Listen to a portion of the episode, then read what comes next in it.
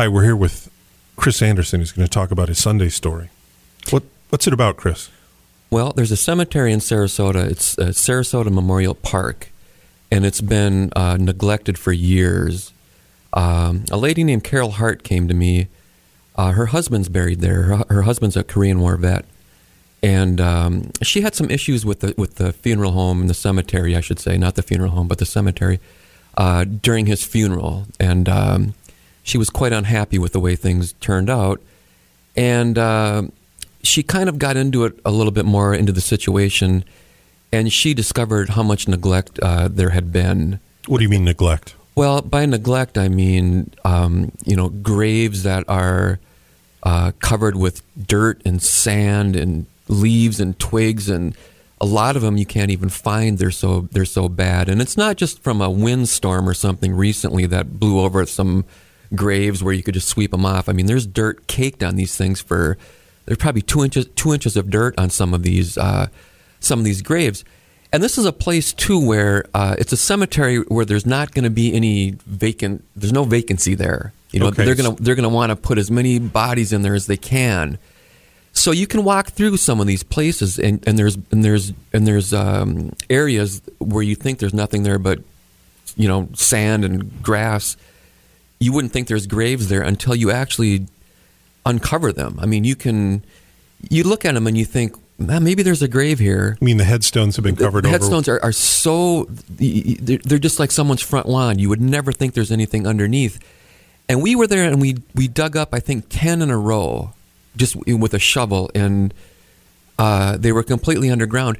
The thing is, is you, is you look at these people who are buried there. There's a lot of vets, for one thing, uh, World War One vets, World War Two vets, and I remember the the the the headstones we dug up in the, in that one row. I, there was at least one World War One vet, I believe, next wow. next to his wife, um, that we just completely dug up. I mean. It, and the thing I look at when I when I go out there is, I mean, as far as everyone's concerned, but uh, you know, the vets included. You know, these are you look at these people and you think, look at the lives they've lived. Right. Uh, everyone there. I mean, they were husbands, fathers, uh, you know, sons, daughters. They work somewhere. They, you know, they had ups and downs in their whole life, and they did great things, such as the vets.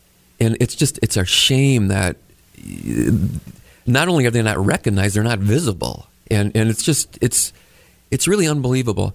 There's a guy out there who's in the Baseball Hall of Fame. Uh, his name is Heinie Manush. He played in the 1930s, and I think if memory serves me, he beat Babe Ruth out for the batting title on the last day of the season, and his his uniform's retired by the Detroit Tigers. He's one of a handful of guys in over hundred years and I know he was the first uh, baseball player to be ejected from a, a, World Series game because in the in the 30s, um, uh, umpires wore bow ties.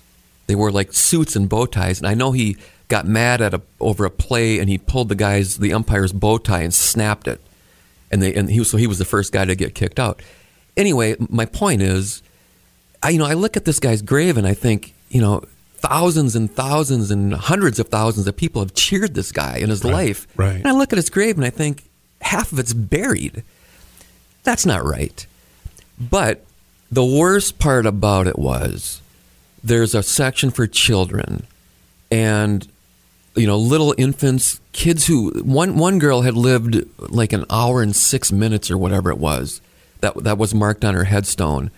Uh, there you know there's there's um, parents who chose headstones, you know, my fallen angel and my, you know, baby boy, and just all these sentimental um, sayings on these headstones. Little teddy bears, little angels, little lambs, and they're all covered. The majority of them were covered up. I mean, you had to dig to to uncover them. You had to dig with a broom or a sh- not even probably could have used a shovel. And um, you know, I just think that parents probably looked at this for one last time and they probably thought, you know, they probably promised the, the child, you know, you'll always, you'll never be forgotten. You'll always be looked after. And they're not. I mean, they're completely neglected. And a lot, some of these kids were, they died in the 1960s, 1970s, and they're, they're, um, uh, their parents uh, probably have no idea if they're even still alive. They probably have no idea that their children are in this shape. I mean, it's it's really it's it was eye opening and it's it's very sad uh, uh, that the children are are left in that condition. Really sad. Well, we look forward to reading it and finding out more, including the financial situation of the owner. Yes, yeah, they're in bankruptcy and they're having a hard time, so that's probably got a lot to do with this. Thanks, Chris. Yes.